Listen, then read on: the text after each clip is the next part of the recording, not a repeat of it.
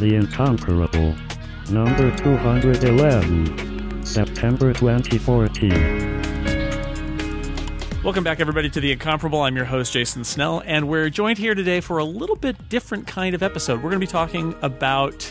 Uh, it's not a draft. I know that's shocking to many of you. It's instead what we've been calling the TV reboot pitch session, where we will, um, my my associated panelists will and I will be pitching TV shows um, that we think should come back and how they should come back. So let me introduce my fine guest to you tonight, who will be pitching to our imaginary TV network that has access to all old intellectual property.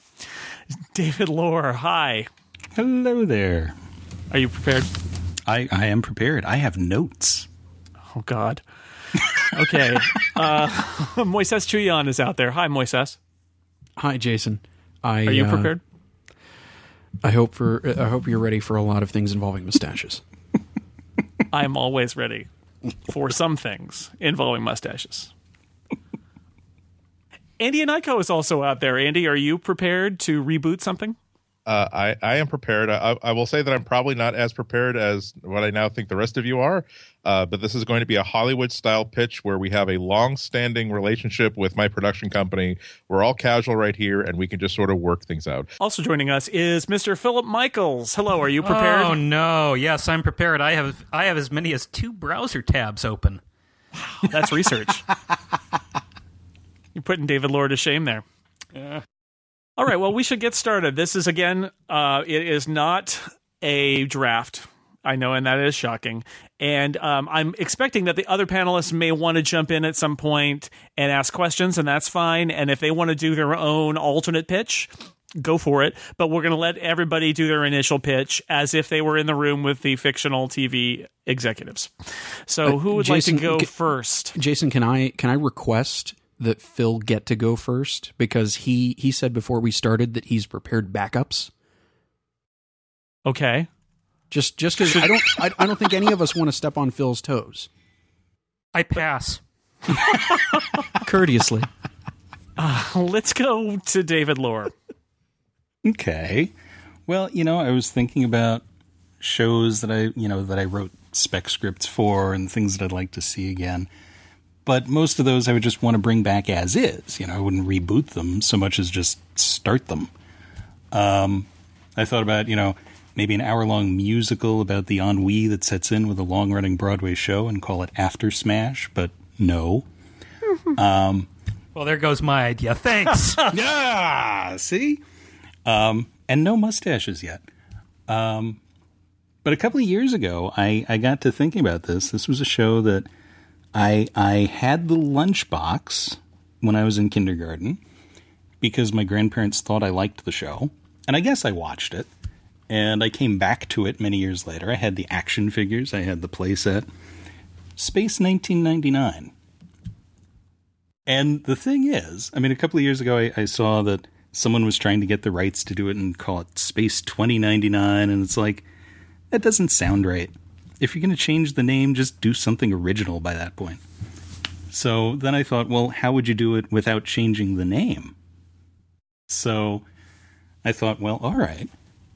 What if we have like a, you know, do like Battlestar Galactica, do a mini series, right? If you just get to tell the one story, you tell the one story.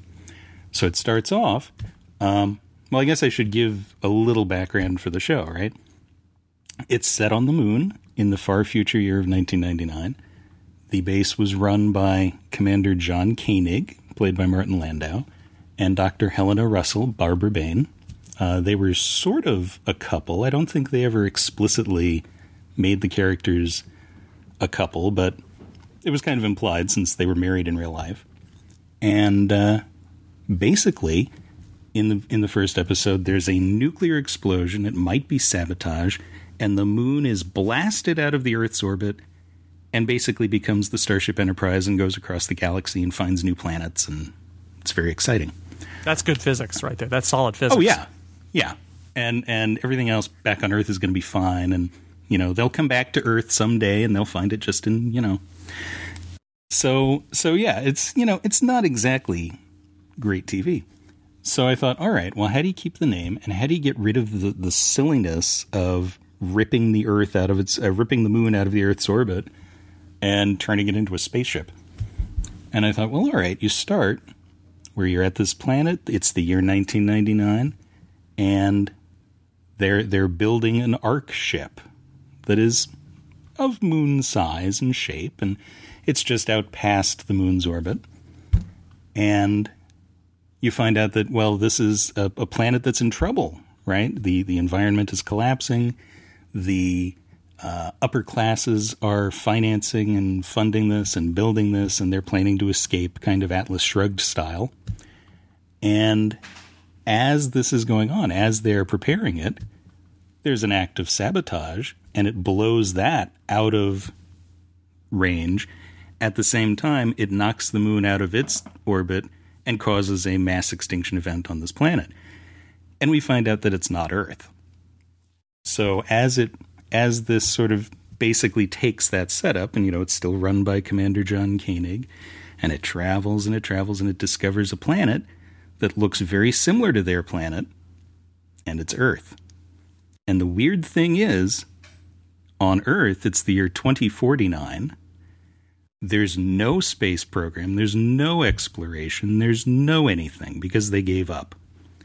And people that are missing from our hero's timeline, our hero's existence. You know, Commander John Koenig runs the station, but his Helena Russell died years before. On Earth, there's Dr. Helena Russell, but the the John Koenig she knew died years before. So you have this sort of underlying mystery of why are there parallels? Why are their timelines out of sync? You know, it's 50 years off. And so while they're sort of getting to know each other, boom, another sabotage. They're blown out of the orbit, and it affects the moon around our Earth. And as part of the second half of the miniseries, they have to figure out how to basically save the Earth and themselves. And from there, it sort of goes forward as they, you know, they have a way of propelling this thing through space. It's not the moon, it's an actual ship. It just happens to be shaped like the moon. Um, you know, it's like it's sort of like, eh. but but you know, you get to do all your That's Star Trek. no moon. That's no moon. Uh, you get to have all your Star Trek Strange New World stuff. You get to have the underlying mysteries of those disconnects and parallels and why did they happen and what's going on. And, you know, maybe you get to the end of the first season, they discover another Earth. Now what's going on? I don't know. Um, but it just sort of seemed interesting to me to have that as your mystery and to sort of take the point of view of this other planet as, you know, that's where we start. So you can sort of step back and look at humanity that way, like Roddenberry liked to do. So in in in a sense, to our heroes, the the Earthmen are are the aliens. So there you go. It's not an elevator pitch, but it's at least not the thirty paragraphs I wrote out a couple of years ago. It's interesting. Now, when you told me this pitch in uh, San Diego a while ago, I, I suggested my alternate version of Space 1999. Do you mind if I throw that out there? Well, I, I was going to say that was before I had found all the notes because it's I've had this for a couple of years now, so so that's more worked out than I told you back then. Um, but I like your solution because it's more sciency or science fiction. That's fiction. an endorsement, by the way. That's the technical term. It's science. It's Space 1999 meets Cosmos. Yes, Interesting. with animations. Interesting. So my my pitch is that there's a actual um, astronomical phenomenon called the rogue planet, where there are the planets that are not tied into solar systems, and that they're uh, you know this this rogue planet is is shooting along. Um, Uh, and he comes through our solar system and rips the the moon out of its orbit, which actually could happen, and it lays waste to the Earth. So what happens is is the moon is taken away and the people on the moon base are taken away from the Earth, and I don't know whether they're going to go into outer space like deep space or whether they're going to um, be in a weird orbit around our sun in the end. But there's opportunity for them to discover what else is on the moon, discover what mysteries are down on the rogue planet, and then also potentially have survivors from Earth who have fled who are trying to chase after the moon because the Earth has been laid waste, and they know that there's a survivable base on the moon, and there's a bunch of kind of stuff that could go on. So that was my, and then you probably have to call it Space 2099 because really it's 1999 already happened. Yeah, the I mean, moon's still my, there. my one challenge was trying to keep the name, and how do you explain that? Right. You could pull a Galactica 1980 and have people travel back in time from the future into the present world of 1999. Well, you know, Kent McCord isn't doing anything right now. Yeah, sure. You get sort of a Farscape crossover. Would there still be like a dark side of the moon that we never get to see, and you're sort of holding that off for like your end of season three, like big reveal? Yeah, that would work. Like it turns out there were these there's like a huge like Mall of America like covering the entire thing, and like wow, there are Taco Bells, there's McDonald's, there are like pants stores everywhere. Why did we never bother to check? Oh yeah. Hey, I you know I don't have this mapped out like Lost. That would So- also hook into the, to the plot point of like the people from Earth wanting to find it because they're probably going to run out of pants at, at some point. And there may be there might be an Orange Julius over there. Okay, maybe they don't have a Gap; it's just an old, old Navy store. But even like twenty dollar, really cheap as crap jeans, you know, beggars can't be choosers. Can, Oh, yeah. can some network hire Andy Ihnatko as an executive? Because I like your notes. Thank you. Thanks. so. I, I, I'm I, as a creative professional, I pride myself on being that idiot executive who will be saying, "Okay, I mean, Pixar, you're great. I just need you to walk me through the idea that there are cars on the planet. Now, did there used to be humans? Are you going to ask about this question or not? Or maybe I'm just not getting it. So fossil fuels exist. So this is a world in which dinosaurs existed and cars have evolved to be the dominant I'm just getting form? hung up on the fact that these people have seats in them. Uh, yeah, if there are seats Yeah. inside these living beings, what's supposed to sit on those seats? What's the purpose of the seats? Great pitch. When we back burner All right, this before and we go about on- If, the- if, there, if there are talking cars in David's pitch, then I'm all for it. So the thing I like about Andy's notes is think of all the opportunities for product placement. There you go. This, just uh, just like look look what Babylon Five did for Zima. The, the One neon sign. I, the, the part what that I have to pick apart, Subway. what I have to pick apart in Andy's suggestion there is that he suggested that we um that we would find that out in season three, and we know for a fact that no TV show would be able to resist that for like halfway through season one, probably right. They'd oh yeah, play that would be your, plot your mid-season finale. Yeah, Because we have mid-season finales now. Why? I don't know. How about now? Now I'm, I'm just gonna you know this. There are no bad suggestions. We're all here in a, in a pitch meeting. All right. What if we were make to make it like the 19 the, the, the future version of the MetLife blimp? And it's like Coca Cola has like has this big floating space platform that keeps the logo up there, and then it, that's what gets blasted into into into deep space.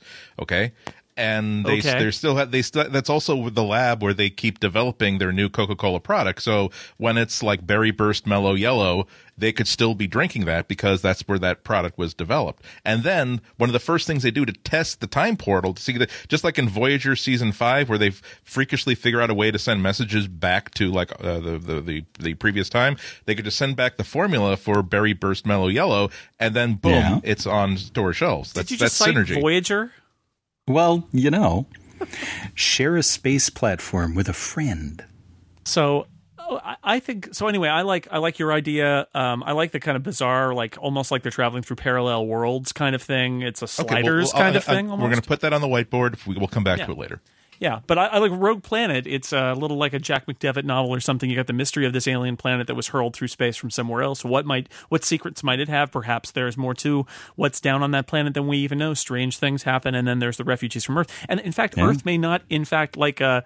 I, I was imagining like a when worlds collide thing where they're coming off the surface of the planet uh, before the end because they think they're going to be destroyed. But who's to say if it's in a you know weird orbit, but they're still orbiting the sun? Who's to say that we don't uh, make contact and it turns out that, what happened on Earth is actually not what they expected? So I think feel there are lots of wacky twists that you could do in the moon base without it completely violating the laws of physics like uh, the original. Well, like I said in San Diego, I'd almost do your version as its own show because that's a really good idea. Outer space. yeah. 2015. I'm smelling third season spinoff. I don't know about the rest of you guys, but it sounds like gold to me. Wow, you went to the you went to the guy the the pitch guy voice the old- before me. I thought I was going to do this whole episode like that. Nah, David, what I like about your idea is that it's fresh. I mean, it's a reboot of an old show and therefore not fresh, but yet it feels fresh even though it's not. Yeah, Jason, I, I see what you're saying. I'm going to restate exactly what you said and make it sound like, uh, like I said something. That sounds that- very good to me. I think Yeah, that's a I- good idea. I like Yes, I that in, a, agree. I in, a, agree, in a voice on a podcast. Well, we, we, we've had our meeting with studio executive Peter Falcaz Columbo. I sh- I'm so sorry to bother you, The but I Columbo just uh, Broadcasting Network is. Um, so, uh, Mr. Renatko, let me just make sure. all right, do we have do we have more about Space 1999 before we move on? I could pitch it again in Bullwinkle's voice. I think it would go something like this. I think it's so adorable the way Jason keeps trying to steer this back on topic. Let, let's all. Look at you. and so it's blown out of the Earth's orbit. It'll be amazing. It's like he wants this to be a comparable podcast, not an incomparable podcast. So, thank you, David. That's your that's your uh, that's your pitch. I appreciate it. All right, let's put the brakes on the silliness for just a moment and tell you something slightly more serious. Our sponsor, it is lynda.com. Once again, you might be wondering if you have a bad memory because you should know this already. Lynda.com is a great place on the internet to go if you want to learn things. Lynda.com helps you learn and keep up to date with software, pick up brand new skills, explore new hobbies, and much more with easy to follow video tutorials. Now, when I tell you that there are video tutorials, you're probably thinking of those YouTube videos where some guy tells you how to change the CD player in your car's dashboard. Uh, he's out in the snow somewhere, the camcorder's kind of listing to one side. It can be okay information, but it is not the stuff that you want when you're learning these new skills. What you want is professionally produced video material taught by the experts with some great web technology that lets you learn on your computer, on your phone, on your tablet. And guess what? All of what I'm describing right now is in lynda.com. That is what lynda.com is. More than 2,400 courses, all taught by industry experts. They work directly with software companies to provide timely training. Oftentimes, when a new version hits, the same day lynda.com training will hit. And you get it all for any experience level. If you're an expert and you want to uh, brush up your skills a little bit, they've got courses for you. If you're a beginner just starting out want to learn something, they've got courses for you too. It's all for one low monthly price. $25 a month gives you unlimited access to everything at lynda.com.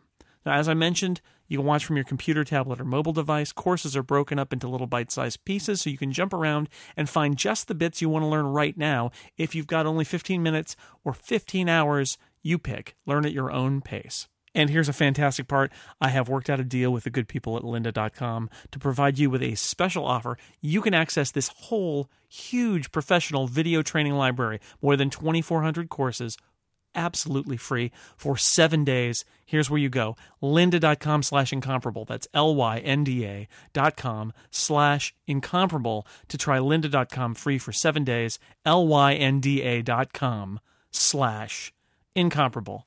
That'll tell them that we sent you and you should check it out. It's a great deal. Seven days of great learning from lynda.com. Thank you, lynda.com, for sponsoring the incomparable.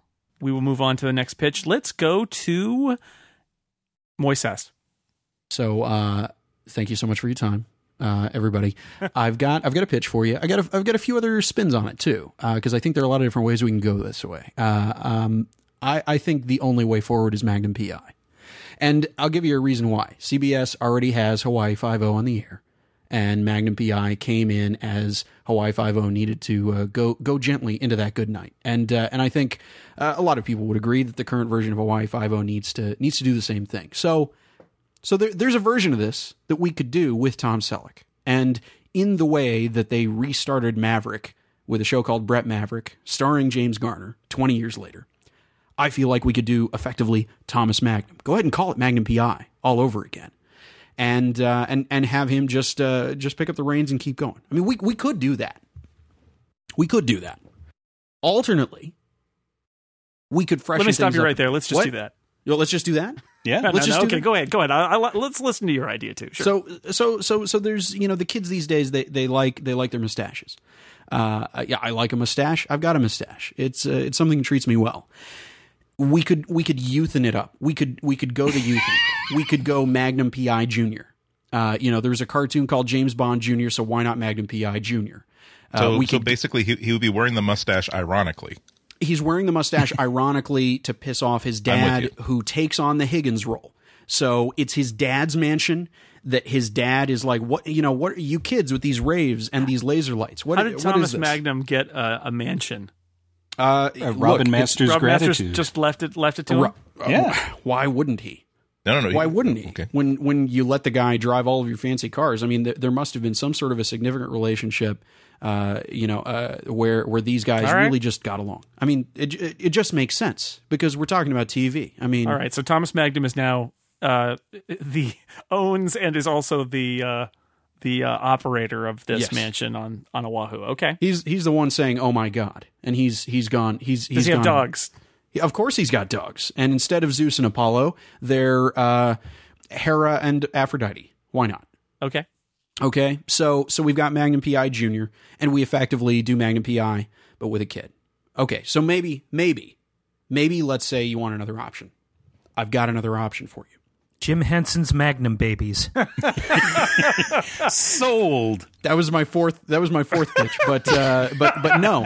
let me get there. Let me get there. Let me let me get there. Let me get there. Let me get there. Let me go. He's, let me he's go. Let me painting go. a word say. picture for us, gents. We, we Gents, relax close your your, eyes. sphincters, gentlemen. Let's think. Let's think.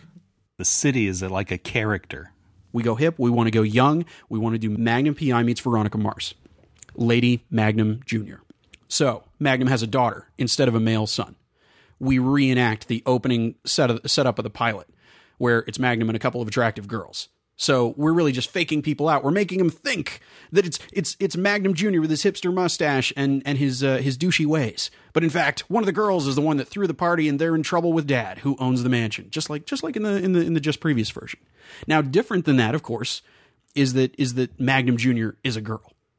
On top of that, now let's see let's see how many Magnum fans we got. TC had a daughter. Mm-hmm. TC had a daughter who went missing, and her name was Melody. And guess who Mag- Lady Magnum Jr.'s best friend is? Lady Magnum Jr. You got a, you got a lot of titles in there. Can I, can I just say that uh, Magnum I, what, Hon- we're- honestly, we, might, we might have we might have some intellectual property problems because I believe there is a feminine deodorant called Lady Magnum Junior. there was the men's deodorant, and then they came up with the Lady Magnum, and then they wanted to That go was too team big. market for Lady Yep. Marty. So we can get we can get clearance. I'm just saying that don't don't be wedded to Lady Magnum. Interesting. Jr. Product placement. Smells like Tom Selleck, but I like it too. You don't like smelling like Tom Selleck. My God, what's wrong with you? Strong enough for Rick Wright. I can respect almost everything about somebody. All right, so for, Moises, you've got you've got uh you've got Thomas Magnum's daughter and TC's daughter. Is Rick involved somehow, or offspring of Rick, or Ice Pick? I think Rick's trying to date them. I think it would be amazing to bring Larry Manetti back as Rick. I think He's that ki- he's really busy these days. he's he's he's uh he actually just joined the uh the the Hawaii Five O reboot last year. Mm-hmm. So he he basically is playing roughly the same kind So of he's character. He's, he's in on- Hawaii and available. he's he's in Hawaii and available. all right. We change the title to "In Hawaii and Available." we get like Mindy Kaling as sort of like a she's just moved to got a bad relationship. She's moved to Hawaii to get a fresh start. She doesn't have any place to live, so she lives in. She rents out a room in a mansion run by a guy wearing a Detroit Tigers baseball cap. But we never name him, and we only see him from behind. Right. Well, he, then he has to wear the baseball cap turned around so that we can see the D. Oh, it's just a blue baseball cap. We don't want to pay Major League Baseball for the licensing fee, so it's just Oh, a there blue you go. baseball cap. There you go. I uh, I I don't want to um, uh, diminish all the the fine work and effort you put into this, but Oh, I was waiting for this. this is going to make the whole evening for me. I, I I feel that. I feel that you're really giving short shrift to the Higgins character. I think that the Higgins character was so essential uh, uh, to the, the, the, the series, and to make it Oh, I old. Yeah, o- old man Magnum. I don't think really cuts it as Higgins. The, the agree. thing about the thing about Higgins was that he, you know, had his own adventures, and uh, the the two directions I would take it in. One would be the Higgins Chronicles, where it's all of all of these adventures that Higgins is always recounting. Only they're only they're they're set to film, and, Can and it star John Hodgman? It could. It I think that would be. I, I think I think that it is could brilliant only casting. star John Hodgman. I think. Can I, we say that? I think he is the the logical heir to John Hillerman. I think he could play all of the different uh, uh, uh, The half brothers half brothers of the the Higgins father clan. and- with Yeah. a plum. No, I like this show. I'm not going to even bring up the other one, which I, I think would be Old Man Magnum, which is Magnum uh, leaves the islands after the the unsatisfying eighth season of Magnum PI. Goes Magnum back in the city Yeah. is what you're Go- saying. Yeah, goes back to the mainland and uh, has adventures. And uh, I, I was always struck by um, uh, the Young Indiana Jones Chronicles, where they had the one um, um, bookend episode where it was Harrison Ford and he was wearing an eye patch. And how did Harrison Ford lose the eye, neighbor? Yeah. Well, that's all they left of it, friend. So you're And, saying uh, the old the old Thomas Magnum ad, uh, adventures. Yeah, old Thomas Magnum wandering around. Maybe maybe he goes back to Virginia for a while and finds that you can't go home again. Maybe he tries to make a go of it in Detroit to catch a Tigers game that he was so cruelly denied in season four of Magnum PI. Maybe uh, he travels from city to city like the fugitive for reasons that we don't quite understand. But uh, I, Or I- on a I- motorcycle like Renegade. yes, exactly. I got one. All right. How about Old Man Magnum? He's still at the estate. He's mm-hmm. pretty much living in the computer room now. And he has a protege, a young, not not a relative, A ward, perhaps. a ward. Huh. And he's controlled by this computerized Hawaiian shirt. And he guides the young ward through all these adventures. Magnum Beyond. You know, Tom Selleck's only 69. He could he he you know, he he could do he could make some appearances. I'm just this, is saying all I'm that Blue Blood show has to end soon because a Wahlberg brothers luck can only last so long. I have to admit the the Higgins Chronicles intrigues me in hi- I in, would- in, I in the variety and in the in the inspired John Hodgman casting. I wonder if John Hodgman would be up for an eight year long Hawaiian vacation. Well, Higgins Chronicles could Oh, shoot well, yeah, it would happen all right? over the place. Yes. He would he would be a world traveler like the uh, the reclusive billionaire that he is. Exactly. Yeah, this is th- these are all these are all good possibilities. I mean, we basically have a network full of Magnum shows now, which only makes me happy. The Magnum yeah, no, I would, I that, I would, I would throw the remote control out the window if there were a Magnum network. I just want to say that I am actually currently missing the deja vu episode just to record with you, Well. Because I've seen it before and I remember it and I keep seeing it again. Sure, sure. all right. Ma- any other any final Thomas Magnum comments before we move on? I I mean, we could we could ruin the Higgins Chronicles by then doing a spinoff, uh, called, as as they're saying in the chat room, uh, the Sons of Higgins, um, where where uh, you would expect Magnum to have loads of illegitimate children, uh, but uh, but Higgins, oh no, Higgins got around. Interesting. Well, no, no, no. It's all the half brothers. Because how many Higgins half brothers are there? There are at least Exactly. You three, Get a Randy Dad. three or four. Yeah. Yeah. I, I think you could also um, spin off one of the uh, characters on Magnum PI who was really crying out for uh, uh, their own show, and that's uh, Agatha Chumley. Could uh, could get a nice little series where it's sort of her adventures on the island. Murder she pondered. She has a life too. You, you are you are missing one thing now. That he Higgins had all these half brothers, right? But they all suspiciously looked exactly like him. So we do like sort of a Westworld twist where they're all every Higgins you see is actually an android sent back from the future, and that's the that's the mission of of, of Magnum, who had failed in his mission because now he's too old. Now he has to basically have like a Batman core of of Magnums to basically to handle the the, the Higgins incursion. So it's sort of like a Terminator meets Magnum PI. Terminator meets Magnum PI with a nicely groomed mustache. And, and none of them curling up at, uh, up at the edges. I, I want a uh, just basic, hardworking Marlboro man style mustache. He is he is he is nothing but business. These the, these are all good ideas. No, you know when you said earlier that there there are no bad ideas, I really believe that extends to Magnum PI. yeah. It is the Rosetta Stone of TV drama. Yeah. yep. Yep. First show I ever wrote a spec script for. I would like to read that spec script. I will dig it out. All right. Perhaps even act it out. and All the, do all the parts. Well, you know. Is there a part for me in it, David?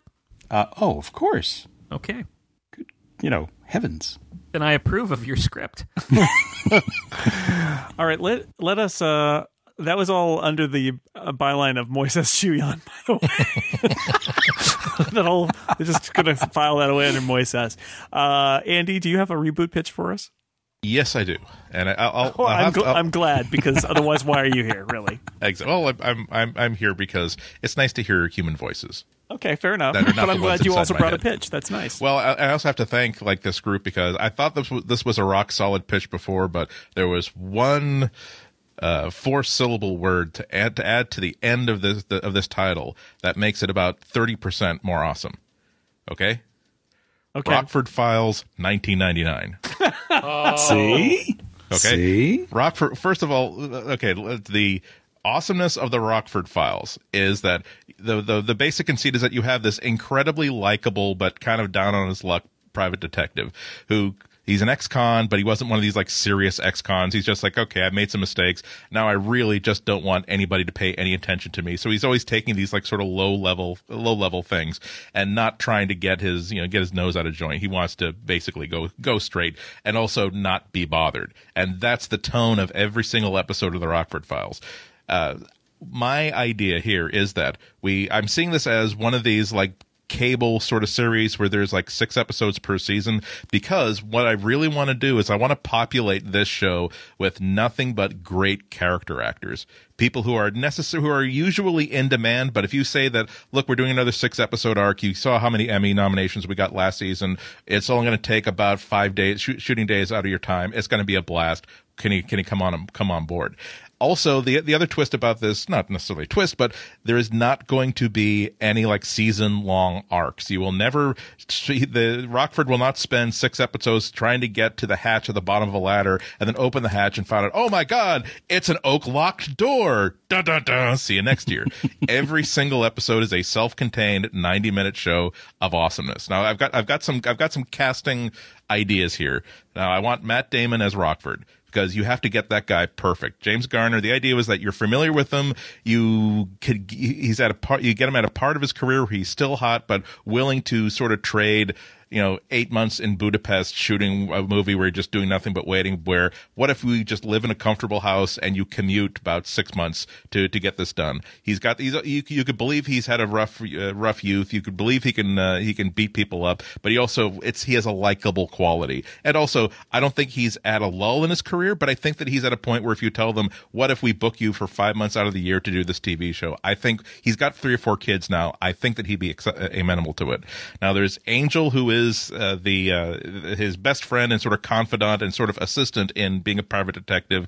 Uh, I see Jack Black in this role. He is the, you, you got to pair him together. You need a funny guy to be uh, the the second guy. So some guy's punching someone out, some guy's being held hostage and saying witty things about drowning inside drowning in beer.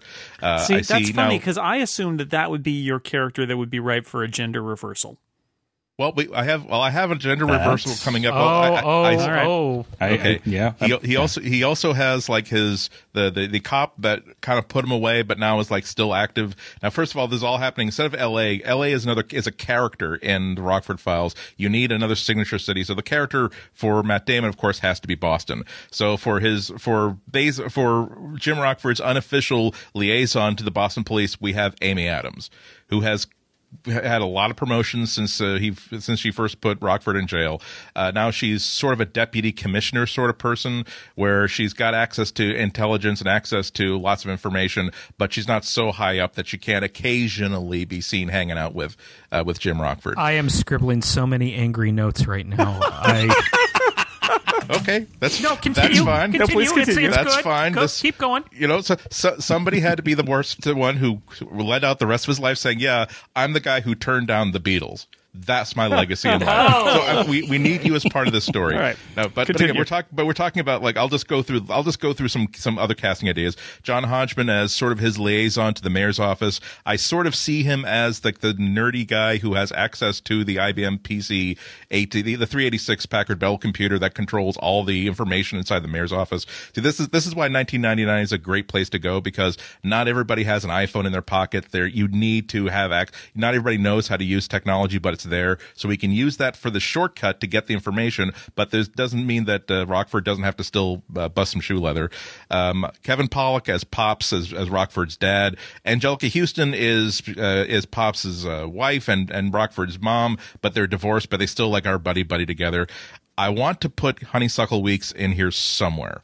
after after seeing uh, after seeing Foyle's War, we need to cast her as something. Now I see here sort of as a sort of a someone who owns or is responsible for a company that has a fleet of trucks and goes to the city of Boston. So I'm thinking either MBTA official or taxi dispatcher, sanitation or liquor distributor. So she's the person who can not only have that sort of street level experience, but also tell Jim, Dr. Feynman, well, you know, I had I had one of my one of my trucks was like late for a delivery because because uh, Church Street was blocked for like 45 minutes because of it uh, of one of his one of his cars, and that's that what that's the the third act reveal that gets you on the other place.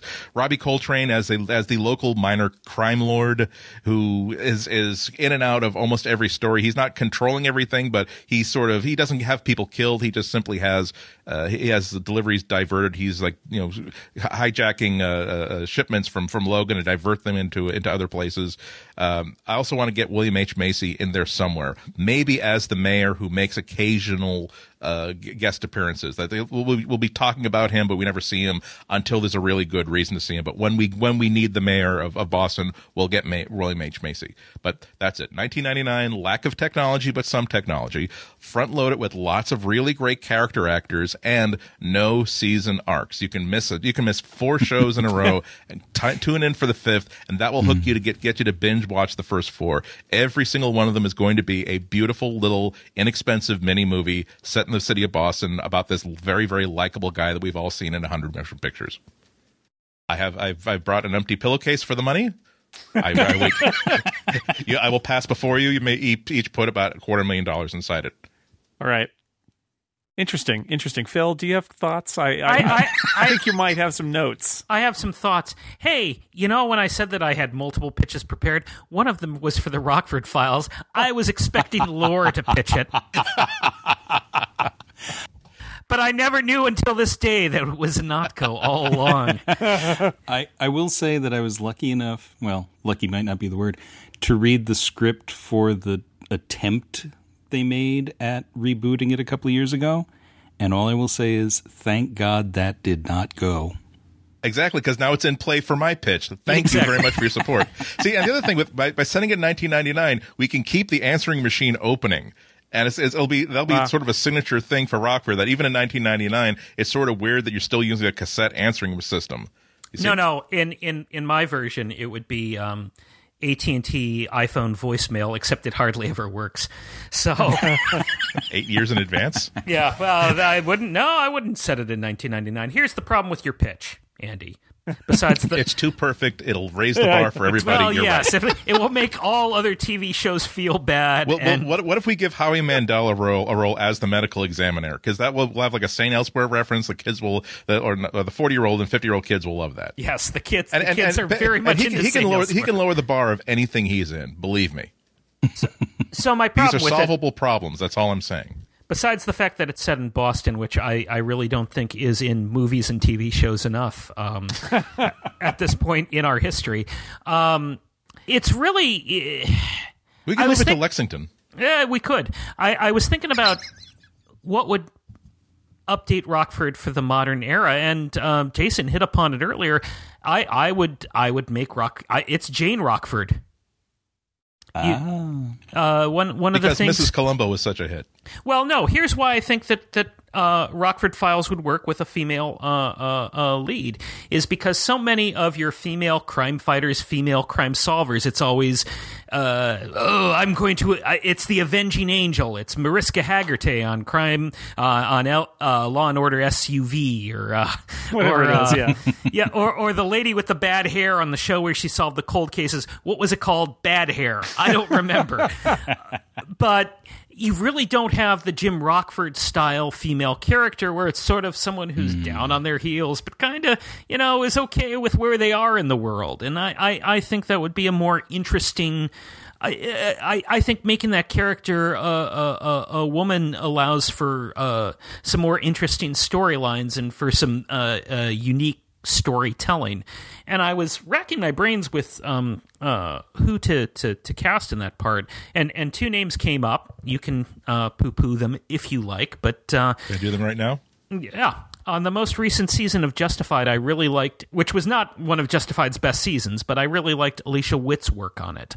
Um, I I kind of uh, thought she did a very good job of playing someone uh, who was coming from a lower station in the world, but uh, had enough wit to uh, to maybe. Uh, uh, yeah, sorry.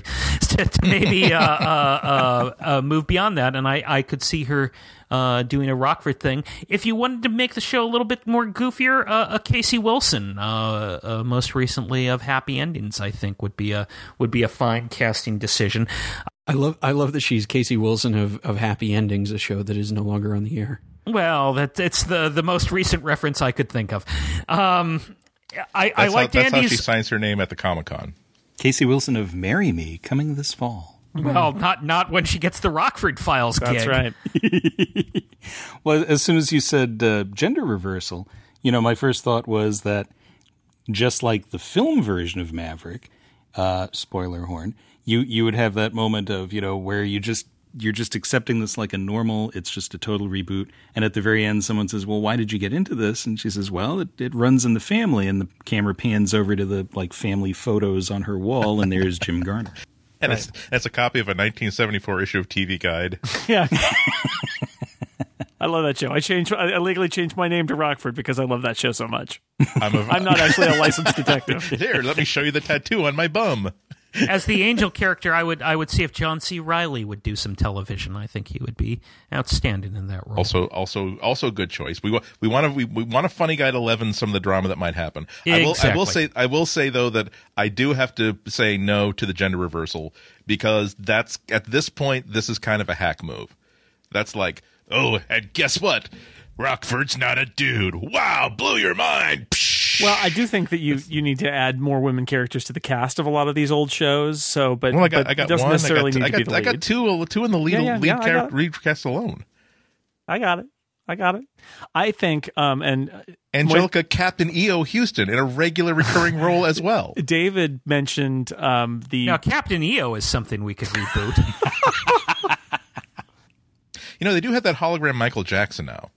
So we could also not only can we license that, but we could also license it back to the like to the bad era, nice Michael Jackson. I would Before actually go with allegations. Jermaine, who I think is uh, hungry for, for work these days. could afford interesting. Exactly. Uh, David mentioned the Dermot Mulroney um, failed pilot of the Rockford Files reboot on NBC a few years ago. I, I will say I'll put in a vote if we're doing a little bit of fantasy casting here. I feel like the guy who is best suited to play a rebooted uh, Jim Rockford is Josh Holloway, formerly of Lost and then a, a bunch of failed TV shows since then. I think he's the I think he's got the appropriate amount of kind of rumpled to do it while still being a leading a leading man that people like. I'm sorry, I've already cast him as uh, as Gambit in my X Files series. Well, can, Well, can, can we 'cause- get him after that? That's canceled. Gambit's on the X Files. That's Uh, crazy. it's a- well, yes, it's an X- Marvel There's a- has bought the a rights to the X Files. Gambit goes around looking for aliens because he's kind of kooky. okay, I don't I don't read your funny books, I sir. know, I know, I know, I know. It starts with He X. Whatever. he was in the running for the the Rockford reboot, and when they didn't cast him, that was sort of like the first rumbling of, "Oh, this." Yeah, isn't they don't gonna know what they're doing because he's he was the right guy for that that part. Yeah. I, I, and I wouldn't have think just thinking, oh, it's that guy from Lost. But there was that season of Lost where he is sort of the sheriff of the Dharma Initiative in the seventies, and uh, Hmm. oh my god, and he, perfect, perfect guy. Yeah, that that guy could totally do it. So Even even watching the show Intelligence, which was Not good. very An much awful, awful, Not awful, good. awful, awful, awful show. not good. intelligence is not the word for that show. No. but he was still entertaining. Yeah, he's a- and I I hated every second of that show, but he was he was fine. Yeah, get get Josh Holloway a good show. Any other uh, Rockford mm, thoughts before we move on? I'm open to having him live on a boat. I think he's got to actually. that- oh, be- if- absolutely. even if he's in Boston, I think he's got to be like in the harbor or something. I think you've got to have that that feeling of being by the water. I'd, I'd Yeah. put him in Seattle myself because I think that has a more today kind of feel. Hmm. I don't see. Well, it's- I, it's I- more I- I don't want to pick up a when when Harry met Sally vibe because all that's beyond people's mind in Seattle. Well, when Harry Met Sally set in New York, and there are no scenes. In, I think I think you might be thinking that it have the vibe of You've Got Mail, which is another movie with Meg Ryan in it. Okay, Which no, is it's- set no, in New York. No, it's Sleepless in Seattle. We're both wrong. just just showing how Nora Ephron did Yeah, not have a fair very enough. wide palette. He Yes, was she, it was he- actually he- Sleepless in Seattle. Nora, Sure. Nora Ephron was painting with like MacPaint 1.0. There's just not, not even like Sleepless I in 60 think you're colors in thinking of Frasier. Ooh, Kelsey Grammer could be on the show. Kelsey Grammer as the governor.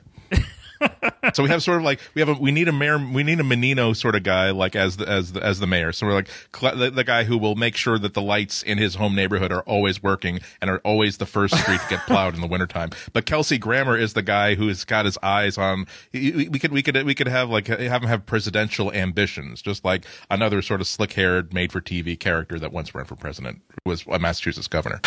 You see, this is so clicking together. Yeah. Or Thomas Magnum could be president of the United States. Time to take one more brief break and tell you about another sponsor. It is Squarespace, sponsors of fine podcasts all across the land. And if you don't know about Squarespace, let me explain. Squarespace is the all in one platform that makes it fast and easy to create your own professional website, portfolio, and online store. For a free trial and 10% off, go to squarespace.com and use this offer code Snell sent me. I'm Jason Snell. That's my last name. Put it in. Snell sent me. Go to squarespace.com slash incomparable. Squarespace is a simple and easy system that lets you design beautiful websites. You don't have to be a website designer. There are beautiful templates that will make your website look great. They're responsive, which means that they will look great on desktop computers. They'll look great on tablets and smartphones as well. They have 24 7 support. If you've never built a website before, don't worry. You use live chat and email to talk to their support people who are in New York City, they're in Portland, they're in Dublin, Ireland. 24 7, they're available to help you.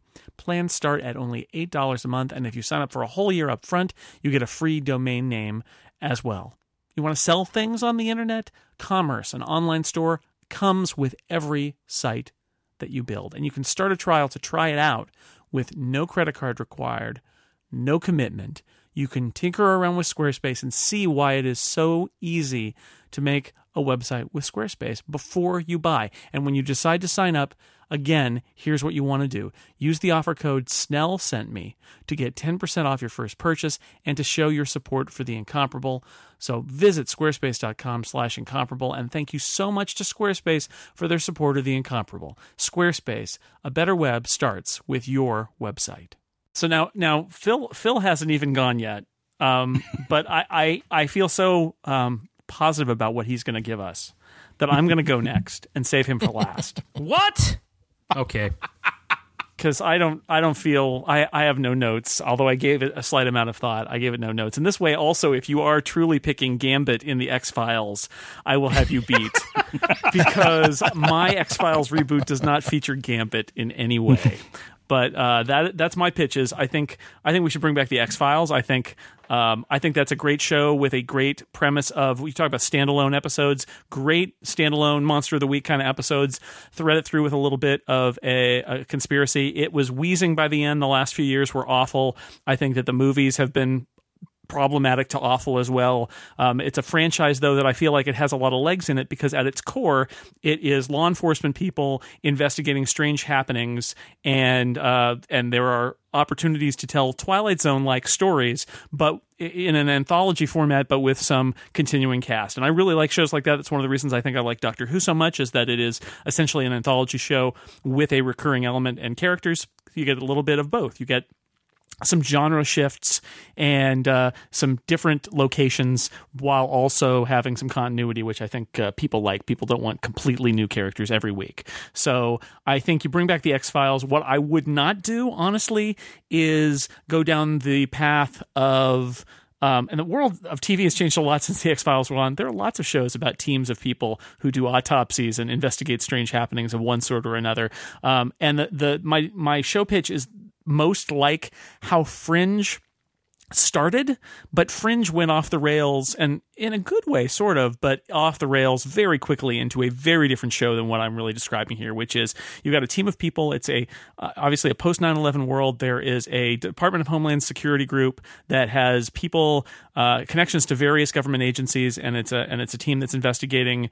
Um, uh, various uh, mysterious happenings uh, and checking them for uh, major security problems and is there terrorism involved. And and one of these teams is caught up in something in the pilot episode that is a very strange occurrence that they, maybe there's missing time maybe they see something that they don't understand. But what that does is it leads them to become uh, to start to wonder that these um, these cases that they just pawn off and file away in the in the uh, you know they draw a big X on them and throw them in a pile because they're they're ridiculous and they're obviously fake. Maybe some of those strange alien, supernatural, psychic, whatever kind of cases that they they wrote off before maybe there's something to them because they've all experienced something that they don't quite understand and they don't all entirely believe it.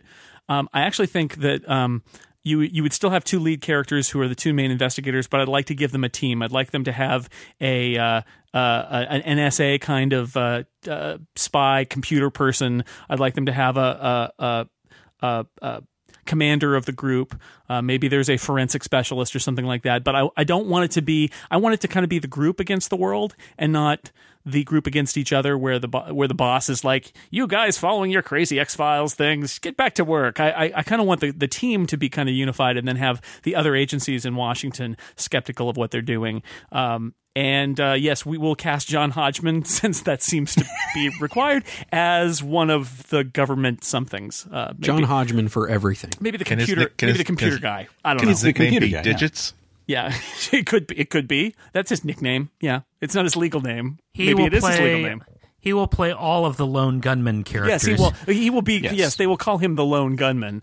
Uh, but he's just one guy, singular, just the one lone gunman. Um, so yeah, you'll have two characters uh, who are who are more or less the leads. They're male and female. I actually um, one of the problems I have with the X Files is after hundred episodes where Mulder is always right that it's something supernatural. Scully saying, "Well, gee, Mulder, I don't know. You seriously believe that?" Yes, I, he's always right. Stop being so skeptical. So in this, I'm thinking more that they'll have different angles on what they're seeing, where somebody will be more inclined toward conspiracies or aliens or something like that, and somebody else will be more inclined toward the supernatural or psychic abilities or something like that. And it's really an argument about not is this real or not, but what is the the form that this strange thing will take. So I, I just I think uh, you do that, and then to Andy's point about standalone, you know, a show like this is going to have to have a, a, an overarching arc. I'd, I'd like it to be something not about uh, gray aliens and flying saucers. So I'm thinking something like strange events that might be like the emergence of a an artificial intelligence that's taking over computers around the world, or some other kind of more sci-fi-ish premise that's not the gray alien thing.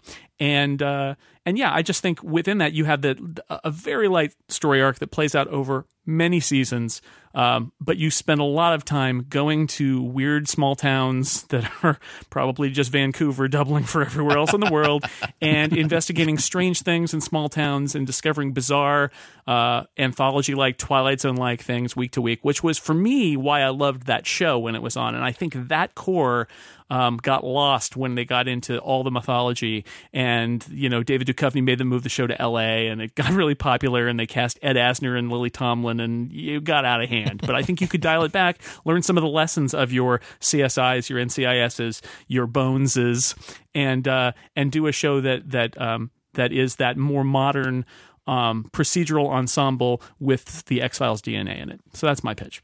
So how does Josh Holloway figure into this? I'm glad you asked. Well, I was going to say, I love the idea of a team. I, I just think if you're going to have Gambit, you want to balance him out with, with Jubilee. Dazzler. Oh, Dazzler would be- Jubilee. I love Dazzler. But, Dazzler, I mean, come on. yeah, sure. Oh, love me a Dazzler. Well, and the and the and the and, and of course Professor X, who's the leader of the X Files. Who do you see as Nightcrawler in this? Yes, I, I, I. That's a good question. Perhaps Josh Holloway. There you go.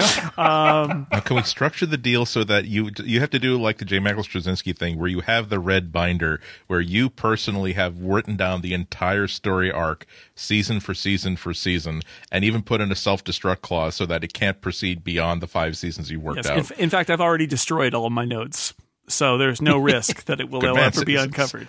Saves me the trouble. There's the door. now, now, Jason, for the part of Scully, are you open to casting Vin Scully in that role? I'm walking into a dark and scary room, and suddenly Well, there's an alien dripping Well, some that- sort a- of primordial ooze like a young Sandy Koufax. but that that's missing an opportunity. I, I think I think that this works great. This is another great opportunity to do a gender flip. So instead of a guy and a woman, it's a woman and a guy. That's excellent. that, you know, Andy, I considered that very strongly, but I think it may be a bridge too far. I actually wouldn't name the characters Mulder and Scully, and I would leave open the possibility of, as we've said with these other shows, you make the nod and you say, yes, oh, well, there were other people who worked on these cases in the past, and, and you, you pay it some respect while also not uh, having it be a direct uh, It's. Julie Andrews dressed as a guy, but Dustin Hoffman dressed as a girl. I think Vin Scully, though, is very tempting. Um, He could be the head of the union. They cut that man's organs up into small pieces of meat, like Farmer John's sausages. Just, I'll just, have all of your badges for this. just tell me there's a, there's like one line in which their superior says, "Now look, I won't have you going all Mulder on me." There you go. And, no, I- and this, this won't can't be like that at believe- all. I can't believe this horrible th- thing happened under the beautiful cerulean blue sky. And and the most important thing, whichever network picks it up, that's the first name of the lead actor. That's right. That's right. El Rey Mulder. Now, can you can you do that now? gi- Given the contemporary uh, audience, could you start it off as a reboot of the X Files and then slowly turn it into a reboot of Twin Peaks without telling any any of the audience until it's way too late? It's possible. I think that in It- some it ways could Like Mulder starts like eating cherry pies. that's it that could, could it could all work in the in the Timothy Westphall unified uh, theory universe. if we're if we're shooting in, Oh, yeah. if we're shooting in Vancouver, then it will we might as well make it Twin Peaks because you know and, road and, well, and Northern Palmy. Exposure too. Frankly, We've been traveling all over Yeah. the country, and yet it's the same phone company that runs all of these phone companies, all these billboards and payphones. It's part of the conspiracy. or Phil, we take a page from the old Television City Chronicle premise of TV, and we have them Hmm. investigate various things, each of which is itself a reference to some strange TV show or other. So there's a murder in Cicely, Alaska. There's a murder in Twin Peaks, you know, where the whole town's been abducted, and we just go and every every week they investigate a new crime that happened in some other TV show. That it, would be it another would way to go. effectively be TV the, cops. the TV meta reference guest star of the week show of shows. Yes, it could Mm-hmm. be that, but that's not my initial premise. But you know, I'll do whatever it takes to get this baby on the air. I'm just saying, if you don't have Angela Lansbury in there in the Murder She Wrote tribute episode, you know why are you doing the show? I I would write that show in a heartbeat. Is there a part for me? Why did he Always. leave town? Oh. We'll be back. He just went Well, to then I love your Chicago to, to talk to his psychoanalyst. where where uh, where Angela Lansbury ends up being an extraterrestrial monster that has uh, convinced a small town that she solves all their murders, and she's been the one doing all the murders. That was I the totally original. buy that because Murder She that Wrote, talent actually. is Do you not remember how Murder She Wrote ended? That's exactly how it ended. I am now closing my browser tab for Murder She Wrote reboot. Thank you, everybody. I thought that was Agatha Chumley. yeah, Murder She Caused. Anyway, I, I I like the X Files. I feel like they they uh, it's sitting right out there as a premise, and making these terrible movies every few years is not the way they should do it. They should just bring it back, and I think I think it works Wait, beyond the actors. Wait, So what movies? yeah, good point. Good. That's that's exactly well put. good. Well put. Good. Hey Phil, uh, help me out here. What do you have? I have two pitches, Jason. Okay, One a serious pitch, and that'll one be a first for us. Okay, and one a very serious pitch. all right, all right. Let's start off with the serious pitch Uh-huh. one first. Let me take you back to a uh, a time in our country that I like to call 1986. All right. It's a fantastical time where there's music television. Yeah. Also, also, I- I've got I've I've got a tab open for Google Music. What what song from the era should I be playing as the background I think while you describe "In the this? Air Tonight" by Phil Collins might be good. Uh, that's the that's the guess Oh, I'm going to make here. It's a very good guess because at the time, doo-doo. Jason, there was a very popular series called Miami Vice. Yes, you may want to play the collective works of Jan Hammer now. Jan Hammer, as his friends call him. No, unless you do the gender switch, and then Yes. sure. Yes. Okay, Um, 1986, Miami Vice. Josh Holloway might be excellent. It's a that. very popular show. That's not the one I'm rebooting. No, the one I'm rebooting is the follow up series to Miami Vice that Michael Mann did when NBC Ah. said, You're brilliant. We give you carte blanche. And he said, Okay. Yes. I'm going to do Oh a show God. called Crime Story. Crime story. I love you. That's two of us, baby. So, Crime Story was um, set in the 1960s. It started off in Chicago. It gradually um, moved to Las Vegas. Um, it was a very stylish show, very good in Yeah. some respects, not so good in some other respects, in that it went crazy and went off the rails uh, several times. Um, uh, the the first season one cliffhanger was the the main villain was blown up in a nuclear uh, nuclear test in the Las Vegas desert. Only he didn't die; he came back alive, but didn't have Hulk powers. and um, and they had one plot line where the main villain, after surviving the nuclear blast, flew down to like a banana republic to set up some crime uh, domain, just as it happened in real life. And it, it, it, it was um, it was in many ways a very good series and in many ways a very bad series. And um, if you go back and watch some of the episodes as i have because some of them have been posted to youtube what you're struck by is how slow the pacing is. Because um, somewhere around the mid 90s with er and such the uh, pacing for tv shows became very very different so that uh, some of your 80 shows and crime story is a, a prime example with this you are just sitting there waiting for things to happen going come on so what i would do is reboot crime story uh, and the main thing I do is make it a limited run series. So you don't have these stupid cliffhangers where a guy goes out into the desert and gets blown up by a nuclear bomb and comes back alive.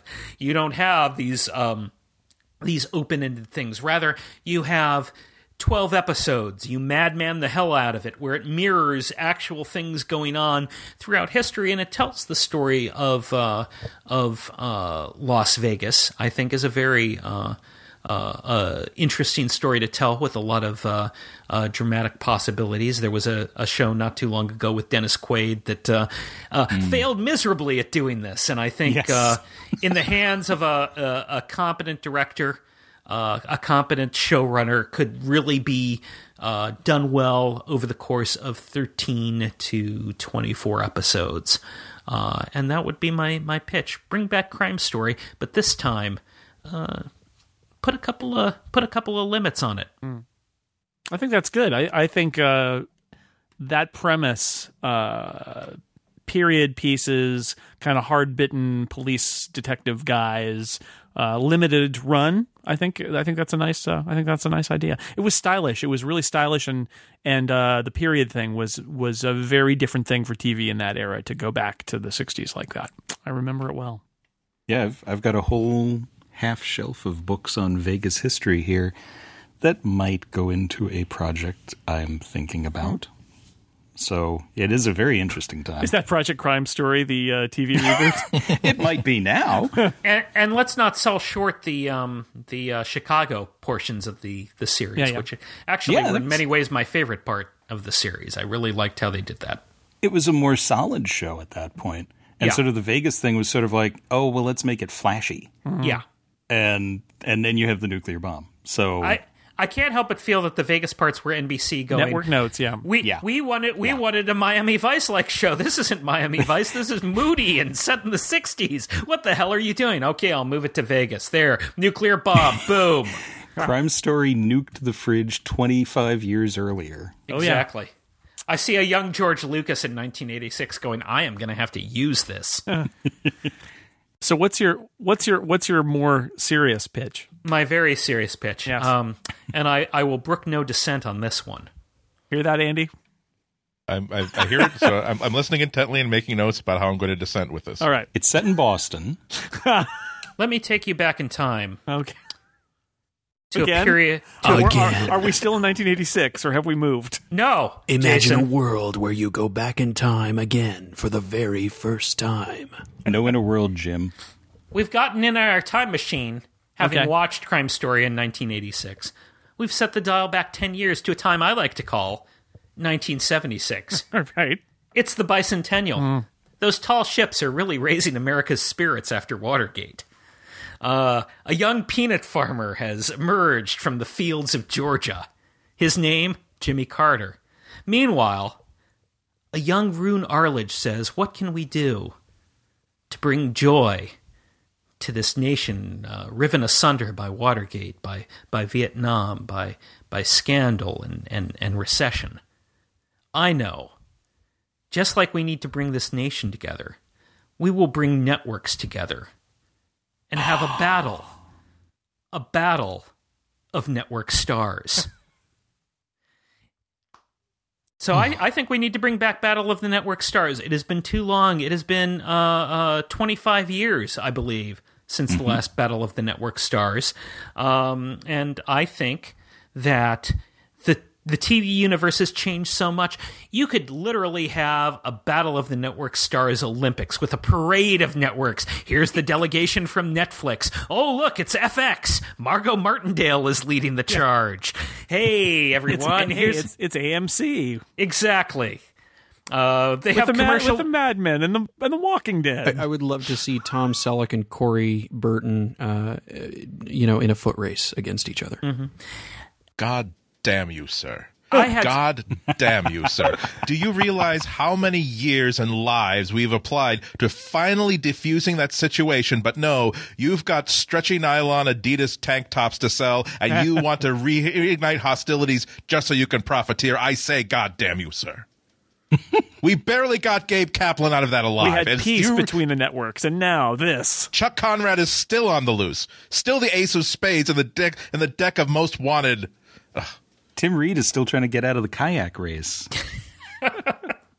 so many of my happiest childhood memories uh, revolve around Battle of the slow Network motion. Stars. As a, as a fan of Team ABC, I will never forget the tears that I shed when longtime Cap- longtime Captain Gabe Kaplan switched over to Team NBC. That's Oh. right, baby. Oh, yeah. that was Oh, a good, that was a good day when NBC That was heresy. proud as a peacock. You just got to be there. Yeah. Yeah. Yep. I mean, ratings weren't important, but they won the network stars. And I, I, I, I, I, I suspect to this day that NBC cast Bubba Smith in a show specifically so that they could have Bubba Smith on their team one year. I mean, you don't go into battle with Charlene Tilton. You don't go into battle with Randi Oakes. You bring Bubba Smith to the table. So how does how does this work as a show? Is it is it on one network? Does it rotate around like the Emmys? Is it uh is it a, a series? Well, it's Is it it's a got to be like a, an elimination competition because there's so many networks now, and it can Exactly. run for 13 to 26 weeks. It's funny that you should mention the Emmys, Jason, because I sort of envision this as being an end of the summer type type gathering, a festival of TV that culminates in the Emmys. You have your week long of competition and games and tournaments, and and and uh, you bring back the dunking booth and the relay race and the and and the obstacle course. But you also add Simon other says. yes. I was going to say this fails without Simon Says. you add Yeah. other elements to the show you have a show that's on the on the cusp of getting renewed hey bring in the the stars of that show to compete in the battle of the network stars hunger games style and we'll figure out if if community deserves another season hope you're good at cycling joel mchale because uh, that's the only way your show is coming back Maybe it should be like the like the All Star game where May sweeps decides which network gets the home field advantage. i like the way you're thinking Ah, andy yeah, yeah. I Wh- li- which which junior college gets the venue oh, for that it ha- weekend? no it oh, has it's got to be at Pepperdine. It has to be at Pepperdine. I I think that um, the one factor, um, if you'll notice, um, when Battle of the Network Stars really lost its cultural cachet, as it were, was when they replaced Howard Cosell as the the host of it. They they brought they brought Dick Van Patten on and. Uh, I, I'm sure we all dearly love Dick Van Patten and his, and his contributions to the World Poker Tour, but uh, uh, quite honestly, he's no Howard Cosell. So uh, the only person that I could think of that brings that equal parts, you either love him or you hate him, would be um, Gus Johnson, who's a Fox Sports announcer who is most famous currently for screaming at people um, when when uh, things of varying degrees of excitement happen. I Yes. think he I think he would be a fantastic uh, Cosellian like addition to a show that I'm calling. Battle of the Stars 21st cent- Battle of the Network Stars 21st Century Edition. Maybe And, match um, him up with Tim McCarver just for extra hate. I I I think so. I think you're onto Yeah. something, Mr. Vice Yeah, I, President. I, I, I Yeah. can definitely be on board with this because, especially like if you really update the obstacle course, because I would love to see Lena Dunham have to do the Wipeout course or the American Ninja Warrior course. and and for, and forced Well, to keep trying it until go. she finishes. Everybody, because everybody has those like TV people they really don't like, and you can't. And usually because they're on popular shows, they don't wind up on those bottom of the basement uh, reality TV shows like I'm a celebrity, get out of here, get me out of here. But yeah, if you if you were basically contractually say you, you also we're con- we're we're contracting you for 12, 12 episodes plus one special, and they don't tell you that by the way, if we don't if you give us some guff about about your per diem, that one special is going to have to be Battle of the Network Stars, and yes, it will be the the the the Ninja Warrior course. We, we won't shift your show around. We'll leave it on for 10 weeks in a row, but you have to do the dunk tank. We've heard a lot of pitches tonight, but I don't think we've heard one bad idea involving Battle of the Network Stars. All of this is gold. Oh, yeah. And you know, we're we're having some laughs, we're having having some chuckles, but I I, I really would invite um, everyone within the sound of my voice to go on YouTube and look up the Battle of the Network Stars clip where Robert Conrad is incensed about some sort Oh. of rules violation. That, also, go, I, I was. It's it's also something that would fill all of these networks' uh, uh, primetime schedules where they're having trouble coming up with stuff that actually works. It's literally on all of them at the same time. Yeah, because, I mean, Hollywood Game Night, please shoot me. Yeah, no. But, I mean, just will. the other week, I was sitting here, fired up YouTube on the Apple TV, and we watched about, I don't know, three hours of old Battle of the Network Stars clips, and the kids were fascinated. They're like, TV stars used to do this? And I had to explain why the one, the one set of clips had Billy Crystal and Howard Cosell, and why that was a big deal as David as Letterman. telecasters. And and I had they were like, why is Billy Crystal doing that? And because he can do a Howard Cosell impression. Who's Howard Cosell? That guy, that guy. and by the end by the end of that, they were totally they're like, why don't they do this now? Phil Phil has given us the gift that we'll keep on giving, which is that there's not there's literally is not a bad part of this pitch. It would even it would spur oh, yeah. me to want to reboot Celebrity Bowling. I Well, love Celebrity far. Bowl. I would like to just run by It's the, awful, but- the November because it used to be twice a year that Battle of the Network Stars would come along, and here is the November 1978 CBS team as captained by McLean Stevenson. He had Valerie Bertinelli, he had LeVar Burton, he had Lou Ferrigno, he had David Letterman, he had Tim Reid, he had Charlene Tilton, and someone named Pat Klous. Yep. From That Flying a- High. That is a fantastic team. I, I should say that they are bringing back Celebrity Bowling. It is apparently being done by Nerdist Industries. And that's uh, they've already, yeah, they, it's- they've done a bunch of episodes already. Yeah, they have. yeah, it's going to be awful. But I, I would no, say no, it's it's good. It's actually, It's not- actually yeah. good. They, they they took Oh, Matt oh. Smith and Karen Gillan bowling at Comic Con. That was kind of hilarious to watch uh, Doctor Who try to bowl. Yeah, I, I will go say, uh, go find the celebrity bowling episode with Michael Douglas as one of the guests, because the whole time he has this look on his face of just fury that he has been trapped in a bowling alley and forced to do this. It's That's it's the uh, streets wonderful. of San Francisco's Michael Douglas, and not the talk show host Mike Douglas, right? right. Uh, yes. Okay. Yes. An Although, important I mean, distinction. talk talk show host Mike Douglas raging with fury is a beautiful thing too. There is, in fact, a uh, a multi DVD set of Celebrity Bowling, uh, which I'm sure you can probably order using the Incomparables Amazon affiliate code. uh, it's like twenty bucks, and it has it has Shatner, it has loads of really great Celebrity Bowling episodes on it, and I would argue that it is more enjoyable than most things that you could buy on DVD these days. Several years ago, I I live tweeted a marathon of it under a celebrity bowling account.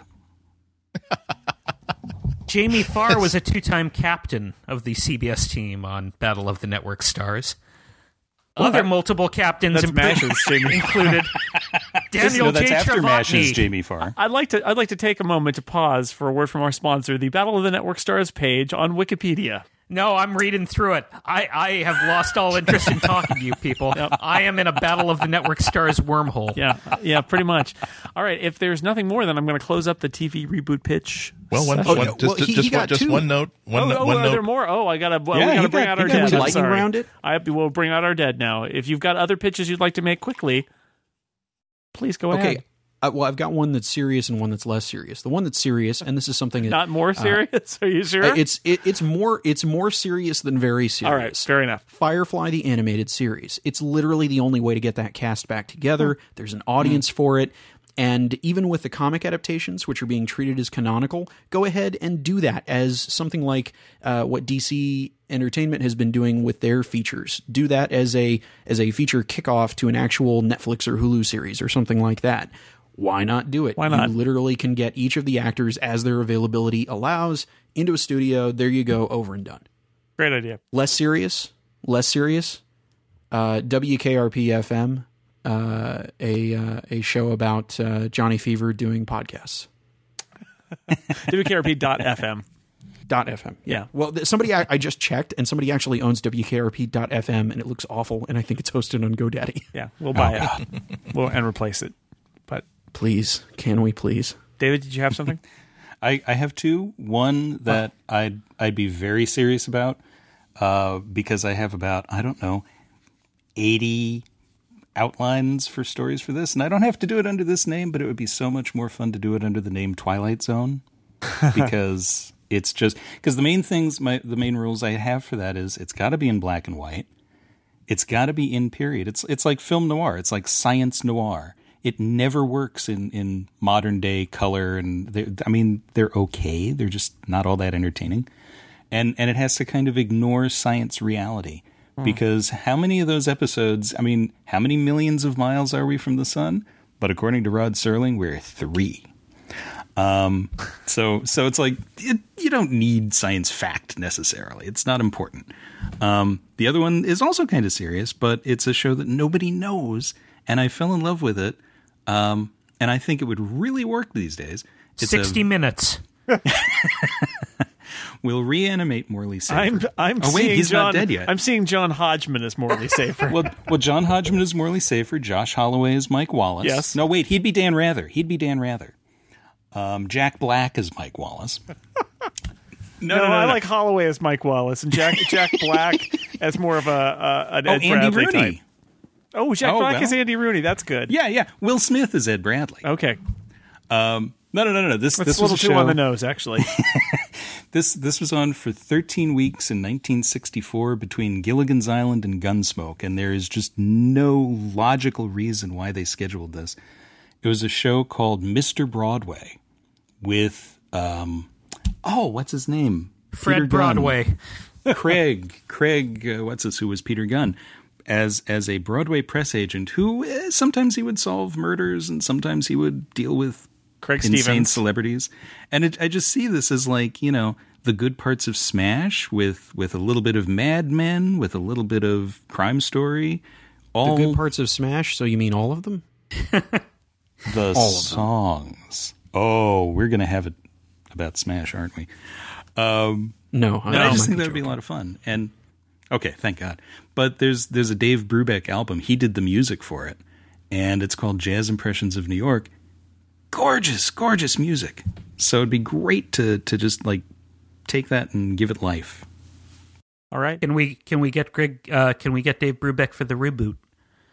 Uh, we'd have to reanimate him, but Josh Holloway would make a good Dave Brubeck. All right. Good. Good to know. Good to know. And uh, and it would star John John Hodgman as Mr. Broadway, the Oh, yes. millionaire who Yes. owns Broadway. The deranged millionaire. Yep. Okay. Good. Wants to tear it down and make condos. That's right. But there's going to be a bikini uh, car wash that will earn money to prevent him from destroying Broadway and replace Mr. it. Mr. Broadway's rival is Freddie Park Place, Yep. and Chet, um, Moxie, if this next show isn't a hit, I'm bringing in the bulldozers. Ted off Broadway. It's Count Avenue of the Americas. This Is his arch enemy. uh, Andy, did you have any? Archduke 51st Street. Andy, did you have any more? One line Neil Patrick Harris, Alan Cumming, and Kristin Chenoweth in Cop Rock. Oh my God. Sold. There you go. Wow. Perfect. See, Oh my god! Better than Smash. It's a it's about a bunch of it's about a bunch of cops who get stranded on a large rock. It's it's about Broadway cops. You'd watch a show called Broadway Cops. All right, Rum Tum Tugger, we're bringing you in. All right, anything else out there? Are we uh, are we done? I have no other pitches. That was I I um I just just the X Files starring Gambit and Professor Uh, X File. Where where the where the throwaway jokes? Uh, Star Trek: The Next Next Generation. Sure. um, Voyager? Star Trek: Return to Voyager Island. I do think there needs to be a Star Trek show in all seriousness, and and that uh, if they want to set it in the J.J. Abrams reboot universe in that time period, I think that would be great because they're unencumbered by a lot of continuity then. Uh, but I do think Star Trek actually works better on it's happening on, after the third movie. on TV, so they need to do it. Yeah, yeah, it's happening after the third yeah. movie. I, I, I want to do a show called Before MASH. All right. it's it's just the adventures of Hawkeye Pierce in Maine. if that really takes off, you could follow it with a sequel during Mash. Mm-hmm. Cherry mash, potato mash. the young Hawkeye Pierce adventures. Yeah, sure. During MASH would sort of be this Rashomon version of MASH, where it's the same plots but filmed from different perspectives. I, I think it's a good time to end. I think this has been an interesting exercise. I like that it wasn't a draft. I like that it was a little bit more collaborative. I don't know why we are not producing shows at um, at TV networks today. However, I haven't listened to this episode yet, so that might give give it away. But I thought this was a lot of fun, and I do think that uh, they're. I mean, Hollywood is dedicated to bringing back all the old stuff and turning it into movies or TV shows again.